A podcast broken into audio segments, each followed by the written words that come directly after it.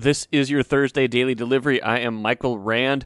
Megan Ryan, Twins beat writer, will join me in just a minute here to talk all about the awful road trip for the Twins. I don't know if it could have gone much worse between the winless uh, 0 4 stretch, the COVID pause, and exactly what happened Wednesday. I'm still not quite sure how to process everything that went on on the field. Howard Sinker did a nice post um, on Thursday morning, StarTribune.com, that kind of takes you through all the misery of that game. But Megan Ryan and I will break that down in just a little bit. But first, what did I miss? The Wild, five wins now in a row since uh, all of them since Marcus Foligno came back from injury. They've won eight games in a row overall that Marcus Foligno has been in the lineup. Um, just really interesting how much he helps that team. we've talked about this on the podcast before. Just just what what he means to to that roster, how how he makes everything else kind of make sense, things like that. And he did it again Wednesday night against uh, Arizona. A goal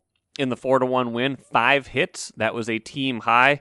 Um, and just you know overall solid play, making every line meaningful. Now, what what does this mean in the big picture for the Wild? Well, this five game winning streak has really put them in a good spot. Um, the unfortunate part is it doesn't get them a whole lot more in the West. Um, you know, the, the divisional race, the way things go this year, the Wild very much firmly entrenched in a playoff spot. Um, in terms of points percentage, I think it's interesting right now. The Wild has the fifth best points percentage in the NHL right now, 678. That's a very high mark. That's that's the mark of a very very good team. Unfortunately, two of the teams above them are also in their division, Vegas and Colorado. I believe Vegas and Colorado have uh, might have the two best, or they're at least in the top five above the Wild. So, you know, the trick here is that's going to be a really, really, really good uh, team that comes out of the West, almost certainly, and that it's going to be hard to get out of there. But should make for some really good playoff viewing as well. But the, the Wild kind of stuck with a lot of really good teams behind them or in front of them, um, and, and, we'll see how they're able to uh, to navigate that. But uh, you know, points percentage of 678, awfully good. That division, awfully good, and uh, you know, we'll we'll see how they're able to navigate that for the rest of the way this season. But it certainly helps to have Marcus Foligno in the lineup, as we saw again on Wednesday. Uh, AC out there in the flat. Is the ball thrown in low? That, that isn't Snelker's fault. Let's use that Jerry Burns clip that I use sometimes as a different entry point into the Timberwolves 128 to 125 loss to the Kings on Wednesday night. Wolves had a double digit lead in the fourth quarter, could not hold on to it. And a lot of that lead was built by the bench, the reserves, who had a really, really good night. In fact, it was 112 to 102 when their best player, Karl-Anthony Towns, came back into the game with about seven minutes left. That's a double digit lead right there. They end up coughing up that lead and three more, give up what that would be 26 points in the last seven minutes. Defense matters, everybody. The Wolves did not execute defensively down the stretch. The good things they'd been doing largely with the bench went by the wayside in the final seven minutes, and as a result, they did not. Uh, they were not able to win their second consecutive game for the would win the first time since the first two games of the season just can't seem to string those wins together. They're 16 and 44 now. Not the bench's fault though. 24 points from Naz Reid. That's second second best on the team behind Towns. They had 50 combined. That's a lot uh, from the big men. Juancho Hernangomez 16 points. Now Jared Vanderbilt four points, six rebounds, two assists, one block. Some really good defense. He was a plus 14 in his 16 minutes. Um, a lot of those bench players were plus players. The only starter who was a, a plus player was Josh Okogie, who wouldn't wouldn't luck have it is a good defensive player. So it takes more than just scoring the ball, especially down the stretch. I think the Wolves got away from some of those things. I think the bench had a lot of good things going. I understand the need to bring your your better players, your starters back in. You would have been you, the hindsight would have been even trickier if you leave the bench in too long and then and then they they cough up the lead. They're like, why didn't you bring in the starters? So it, it, makes sense. I don't think Chris Finch was at fault. I just think the starters didn't get the job done on a night where the bench combined to score 61 points and to play some really really good defense. So not the bench's fault that the Wolves were not able to win their second game in a row, a low bar uh, that they have yet to clear since the first and second games of this season. I'm Naila Jean Meyers, Senior Assistant Sports Editor at the Star Tribune. Thank you for listening to Strib Sports Daily Delivery. This work is made possible by our Star Tribune subscribers. For unlimited access to the articles mentioned in this podcast and our coverage of Minnesota sports from pros to preps, Go to startribune.com slash subscribe. I am happy to be joined on Daily Delivery today by Megan Ryan, who is on the road trip to end all road trips um, and maybe ended the twins. Now it's it's too early to say that, but uh, Megan, your trip out west uh, included a COVID pause, included an 0 4 uh, record, included getting swept in a doubleheader uh, without scoring any runs. And then it included on Wednesday uh, a complete debacle uh, that can only be politely described as a extra inning meltdown where it looked like they were finally going to win a game, even though they gave it away a couple times, and then the defense falls apart. So I thought you had told me that you were a good luck charm on a beat and not a bad luck charm. But Megan, I'm I'm sorry, 0 4 is not a great start uh, for the Twins right now. Well, to be fair, it's kind of like a bespeckled record because I feel like I'm pretty good with like hockey teams in particular and maybe college football teams, but only for one year. Um, so it, baseball, I guess, is not not one of those sports for me. Um, I clearly have cursed this team and Kenta Maeda in particular, since he's the only one that I've done a feature on. So I'm really sorry, Kenta, that uh, this is what it's come to. Be- but between, thanks for talking to me, even though you'll never talk to me again, maybe. Between you cursing the twins and me cursing a lot of people who come on this podcast, this is dangerous. It's like uh, Marcus Foligno came on the podcast and, uh, you know, uh, not long after that broke his foot. So there's just been a couple instances. It's not it's mm. not a full blown curse yet. So uh, let's uh, let's just uh, let's just leave it at that. But you know, the on the field, you know, I guess first before we get to what happened on the field in Oakland, let's get to the COVID pause and just you know everything that went into that, and just you know the strangeness of a team being stranded, you know, potentially being stranded out west. Kind of what what was the process of that? as it unfolded and how did they eventually get the all clear to uh, to, to play which maybe they wish they hadn't had now yeah, I mean, it's like the worst time to be away from home, right? I think people say that all the time. Like, nobody wants to be sick when you're not at home. Like, and I get that the whole team didn't come down with COVID, but just allow me an analogy. Like, it, it is, it's hard to be away from home and things are not going well. Like, you don't have the comfort, you don't have um, you know, for your friends or family or people to take care of you. You don't even have like, you know, some of the things that maybe you like to do when you're sick or or bored or whatever. Like you're you don't have your pet to play with or who knows.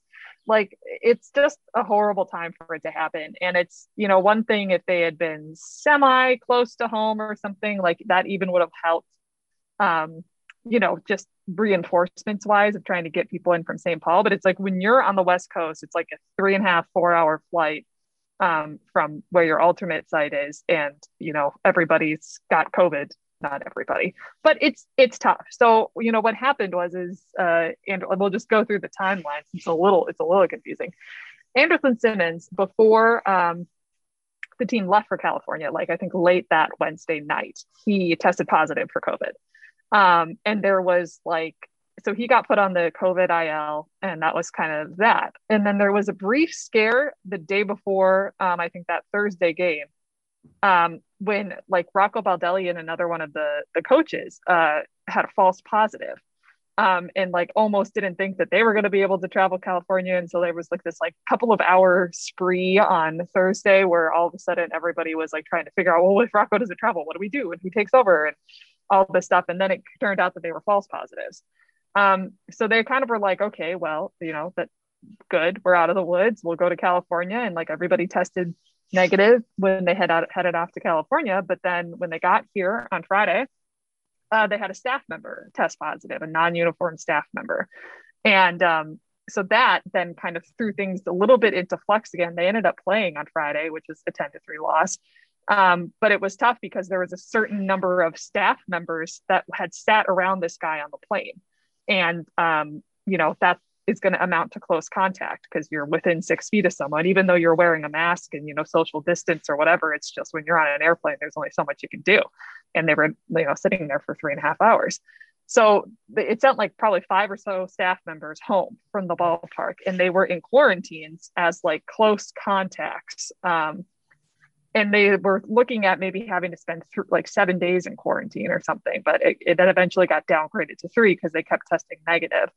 Um, so that was that was Friday, and then Saturday they uh, had two players test positive before the game, and Kyle Garlick, and then who we now know is Max Kepler.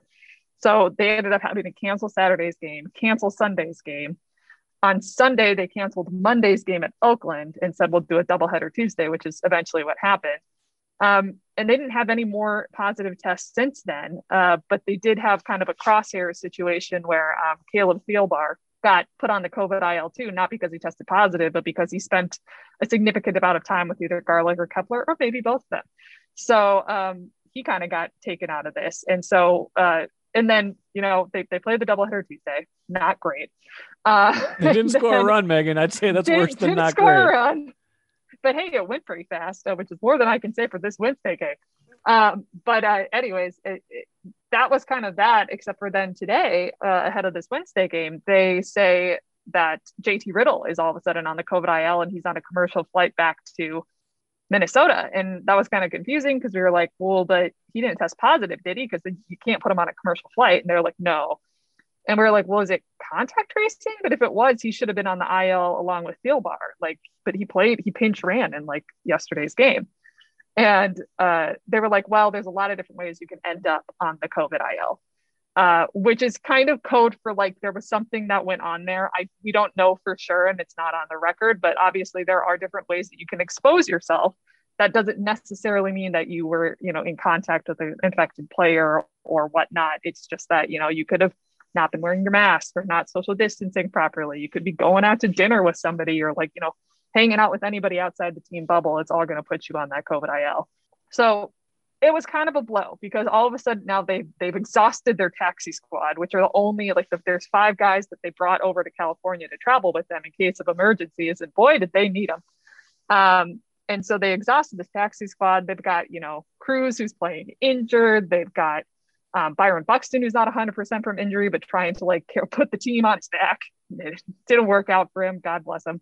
Um, so it's just been a rough, a rough go. Um, and you know, even for the players that weren't testing positive or getting put on the COVID IL, they still had to be pretty much locked in their team hotel in Anaheim for like two straight days while they tried to figure out how big of an outbreak this is. And, you know, is it, is it the whole team has it or whatnot? So it was, it's been a long couple of days that have gotten guys out of their routines where they haven't been able to like take BP or, you know, do some real legitimate throwing beyond like playing catch in front of the team hotel. So they they got kind of rusty and I think mentally it's just been tough. So this has not been the greatest road trip in team's history, maybe the worst. Yeah, I mean, I in, think. in through through all that, I mean, they start the trip 0 and 3 with the two missed games. They they made up the two on Tuesday, the, the doubleheader sweep, and you can see they're out of sorts. They they they come out on Wednesday though, and that the offense gets you know gets on track. Kenta Maeda has a bad start though. It's kind of one of these back and forth forever games, but they're up 10-9 in the ninth. Alexander Colomé gives up the run. You're thinking, okay, here we go again. But then Byron Buxton, like you said, you know, maybe not 100%, but he'd made a diving catch earlier to preserve the lead, at least temporarily, and then hits the home run in the 10th. You think, okay, at least they can salvage this one game. They're they're not going to go home with this, you know, off day Thursday, just having this awful road trip, and then the game ends in the most excruciating fashion, right? I mean, Colomé mm-hmm. hits a batter, walks two more, and then there's two just really unsightly errors, including the uh, the, the game winning, you know, throwing error by uh, Luis Arraez at third base. I mean, I, I, don't even know how to describe that, and just the chain of events that takes you there because Rocco Baldelli pinch runs for Josh Donaldson. Otherwise, Josh Donaldson's probably playing third base. Luis Arraez is probably playing second base still. So maybe you probably don't even get that ground ball to third if Luis Arraez is still playing second. Maybe he makes that play instead of Blankenship, and at least Donaldson probably makes that play at third. It's just so much to think about in that tenth inning. What what was the post game? I, I I I hesitate to even ask what the mood was post game because the mood on Twitter was not great, Megan. well, the mood on Twitter is never great, to be honest. Uh, Twins fans are, are a sad bunch, uh, like like Gophers. They're fans, six and eleven though. I mean, they're, they're, a happy bunch when things are going well. When they were five and two, they were pretty. Uh, they were a lot yeah. happier when they were five and two. Bandwagoners. I mean, nobody I know, sticks right? through their Come teams on. thick and thin. Um, yeah, post game mood was not great. I mean, it's it's tough again. Like I, this is where I kind of miss. Not that you want to go into a clubhouse after a bad loss and everyone's surly, but like it does give you a bit of an emotion and you can kind of read what's happening. And I did ask Rocco, um, you know, after after the game, I was like, can you just tell me when you guys are walking off the field into the dugout back to the clubhouse after that, like after losing the game on like two pretty egregious errors? Um, what is it like? Like, is it silent? Um, are people like beating themselves up? Are people yelling? Like, I, I just kind of want to know. And he basically said, like, there's just nothing anybody could say because we all know what happened, and there, you just like you can't take it back. And like we like, it's obvious like what happened and whose fault it was, and like whatever. But at the end of the day, it's like it's a thing, and and there's just nothing really anybody can say to make anybody feel better, which is fair. Um, but it's that is what I am finding so interesting about this team and what I've been trying to ask some of the guys um, and Rocco over the last couple days is like it is evident that there is there is something going on with this team. And I don't think it's some like horrible structural, like we gotta fire Rocco. I don't think that's right. the case, even though the people in my mentions want to see that. I just think that there's a big mental thing coming on here where um, they started the season in in tough circumstances, right? Like number one, COVID. I get the fact that we're all dealing with COVID, but like it's hard. They had they didn't have a breakout last year. They didn't have to postpone games last year because of it. So like that's a new thing that they've all of a sudden had to deal with. The fact that Mike Bell, their bench coach, passed away right before the season, and that happened really quickly, like from when he was diagnosed to when he when he died. Like it, yeah, good point. That that kind of took them all by that kind of shocked them all. And I know that he'd only been the bench coach for a season at the time, but like that's still something that can that can kind of rock teams and and kind of put them off on the wrong foot, especially when it happens right before the season is about to start. Um, and then you just combine everything that's going on in Minneapolis, which like I get that they're trying to say like, well, we're not worried about Daunte Wright and the Chauvin verdict and all that stuff," but there's when there's major events that are happening in your community and you're seeing you know maybe a, a, street you've been on and there's like you know a protest on it or you know you're, you're seeing like you know all these people that that are in this place that you play for um it can take a, toll or it can just i don't even want to say the word distract because it's not the right word but no, like it, it, it can occupy your mental space. So they've kind of had these three big whammies that have all kind of compounded onto each other. Um, and then you just add in like being away from home and you add in the results on the field just kind of continuing to just again pile up on each other. Um, and it's just tough to swing out of especially like i look i look at the stuff that happened in the past couple games and like the the crazy fluky things that don't normally happen. Like again you could talk about the the error from Arraez, right? Like that was egregious. But earlier in the game when Maeda had like in the very first inning when Maeda thought he could have fielded this ball and it took a bounce off the mound like Arraez was the one who came and covered that for him and still got the out at first so like he was making really solid defensive plays earlier in the game, and he'd been doing that in in the other losses too. Um, or you look at like there was another there was an out that Josh Donaldson was supposed to have, and the ball got stuck in the netting of, his, that. of yeah. his glove. Right. Like there's just weird things where it's like yeah. you know it feels like you guys are doing everything right, but it's not enough. Um, and so I tried to kind of get at that after the game, but you know I think it's hard for them to kind of admit like I don't know. Nobody, none of these like sports figures want to say like, oh yeah, like it, we're bad and sure, sure does hurt. Um, they want to keep a positive attitude, which I get, but you know, it's tough. I keep asking some of the players like, what do you do to just like when you're in a slump, how do you take yourself out of it? Or just like when you're feeling bad about life, what do you do to make you make you happy? I even asked Kent Maeda after after this game about that, and he basically was like, "I don't think I'm going to smile again until we win." So that's like at like, least oh. like 48 hours because they don't play on Thursday. like he's gonna that's gonna be a, a long stoic uh scene for Kenta.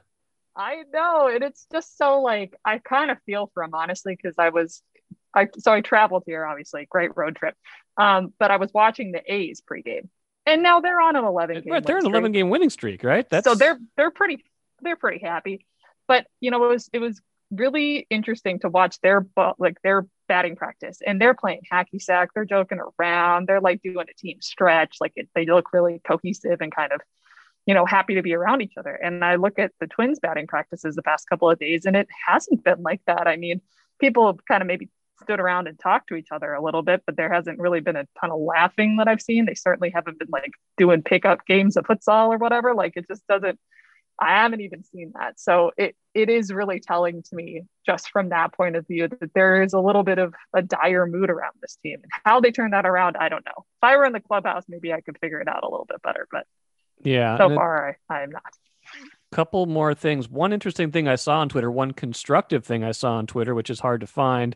Uh, Trevor Plouffe, former Twins third baseman, tweeted about that that ball that Arraez had and how in Oakland, because there's such a massive foul territory behind first base that throws from third base, your depth perception, if you're caught flat footed, which I think Arraez was kind of on his back foot, it can seem like that throw to first base is forever away. It kind of messes with your mind. So I'm not giving Luis a, a pass on that. It was a the throw was way, way off. But I thought that was an interesting perspective from someone who's played mm-hmm. plenty of games in Oakland. The other piece that I want to mention was we didn't even get to, you know, the the fact that injuries have hit them really hard already this season. You had Donaldson on the IR right away or the IL right away. You had Buxton out for a while, and now it looks like Cruz and Sano. Do we have an update on Nelson Cruz and Miguel Sano? I mean, Nelson Cruz hit two home runs today, so I don't know how bad it was, but uh, you know, where where are we at health wise with those guys as they get prepared to play back at Target Field on Friday? Yeah, and in true Nelson Cruz like fashion, you know, he's he's never been about the running of the bases. He's about hitting the big balls, and so like that's what he did. Like he was obviously not 100. percent He late in the doubleheader, um, he took a pitch off his like right ankle area, and it it kind of hobbled him at the time. He kind of limped off, and they put a pinch runner in for him. Um, and we'd asked after the game like, what's going on with that? And they're like, oh, we'll evaluate, we'll see. Um, and he played today, so that was a good sign. But at the same time, it's like you know he he had to hit two home runs because he would not if like if it was a base hit, I don't think he could have made it to first before they threw him out because like the slow trot that he was doing around the bases. And it wasn't just to like soak in, you know, no. hit in the home run. He's hit like enough he home just, runs. He doesn't need to soak him in. Exactly. He just like literally it took him a long time to get around because his ankle was not up up to par. And so I think as the game went on, it just continued to kind of swell up and stiffen up and, and they kept wrapping it and icing it on the in the dugout. But um, eventually they you know they kind of had to sit him because it just you know, he, he couldn't do anything more and he contributed two home runs which is good and I gave them a lot of credit for playing because again, their depth is tested. They've exhausted their taxi squad. There's just like really not a lot more options you have. Um, and especially with Sano. So Sano didn't play in the second game of the doubleheader yesterday, and he also didn't play today. And um, that was because he apparently, you know, had a tight hamstring situation, right hamstring after the first game of the doubleheader, and so uh, they've just been evaluating it. And I guess they deemed that it wasn't he wasn't ready to go yet. Um, but you know, hamstrings are kind of a tough thing. We've had a couple of them on the Twins here already, and you know, people sometimes they take longer to come back from, and sometimes they're back in a couple days. It just kind of depends. Um, so it's kind of unknown, but obviously, you know, Miguel Sano has been having a bit of a tough time as well at the plate. So there was some suspicion that maybe he wasn't playing the doubleheader against the lefty because, you know, his, his hitting had not been great, especially against lefties. Uh, but I think it's an injury thing, so they say. So I guess we'll just have to wait and see if, you know, a day off tomorrow is good enough for for Nelson and Miguel to get back. Got it. Well, and you know, one thing we can't forget too is this team. You know, even though they started five and two, things had started to kind of go downhill even before the the the COVID scare, but this is definitely you know seems like it took a piece, like you said, took a took a significant piece out of them on this trip. And you know, I know they have the off day Thursday, but I thought one thing that was interesting. I'll just kind of a final thought. I don't know if Rocco got asked about this post game on Wednesday, but they, they I feel like they've taken great pains to protect their pitchers this year. The starters don't go too deep. You know, the bullpen they, they tried to protect Taylor Rogers in particular, not working him too hard. Colome winds up throwing 49 pitches Wednesday just because of the nature of that second inning. And I just, I just struck me as like you do all these things and then Colome ends up throwing like the equivalent of, you know, like a four hmm. inning start in a normal game. It's just, just one of those things where I, they, I don't know what else they could have done except maybe bring in Alcala, but it, it just turned out to be another one of those, you know, unfortunate moments in the game. Yeah, I mean, definitely the the bullpen I think is has gotten their fair share of flack so far this season, and um, you know, I get that, but I also think like and, and Kenta Maeda mentioned this as well after the game. Like it it starts with him. Like when he only goes three innings, it just puts you in a, a tough situation to try to manage it. and I mean, not everyone was terrible. I mean, Taylor Rogers did did a pretty bang up job um, for the innings that he was in there, and he had to maybe do a little bit of a heavier load than he was expecting as well. Um, but it is, it's it's just tough, and you know, when you can't put a game away, like it it makes it a really tough situation, um, especially when you just aren't in a blowout situation where you can just put Astudillo in and have them lob right. 46 mile per hour strikes. Um, so it's not it's not been great. But again, it's like I don't I don't know what else they could have done. They're just their hands are really tied um, when you have the depth and the personnel that you have, and then you just can't for some reason close out a game, even when your offense is finally doing really good, which it hadn't been for the past couple of games. I think the thing they need to do is just play nine inning games. They're six and three in nine inning games and zero oh and eight in uh, seven or extra inning games this year. Megan Ryan, great stuff. Um, thanks for joining me uh, from this road trip to end all road trips. I hope the next one's a little bit more successful. I hope you ate some good food at least on this trip because that's a that's a fun piece of of all this. And uh, we'll chat again soon. All right. Thanks, Rand good talking to Megan. I really appreciated her big picture perspective because you can get kind of bogged down in the games, the you know the, the errors, things like that, and you can kind of forget that these are human beings and that there's a lot going on that has been thrown at this team already this season, and that can at least start to explain some of what we're seeing on the field, and that you know hopefully we'll, we'll see some, you know, we'll see some of that start to fade, and we'll see the team that I think this can become, which is a much better team at the very least than what we've seen on the field, you know, in these last nine or ten games. Let's end with the cooler. Let's talk about the European Super League soccer in a in a local context. This is a league that I didn't even get to talk about as it was starting to form because it disbanded so quickly, or at least it seems like it will disband so quickly. Um, kind of brought out on a Sunday, this past Sunday, and by Tuesday, pretty much every team had pulled out of it because it was such a bad deal. Basically, a bunch of rich owners getting together trying to bit trying to put all the richest uh, most popular teams from Europe, you know, various countries into one league. Uh, guess what? Everybody hated the idea.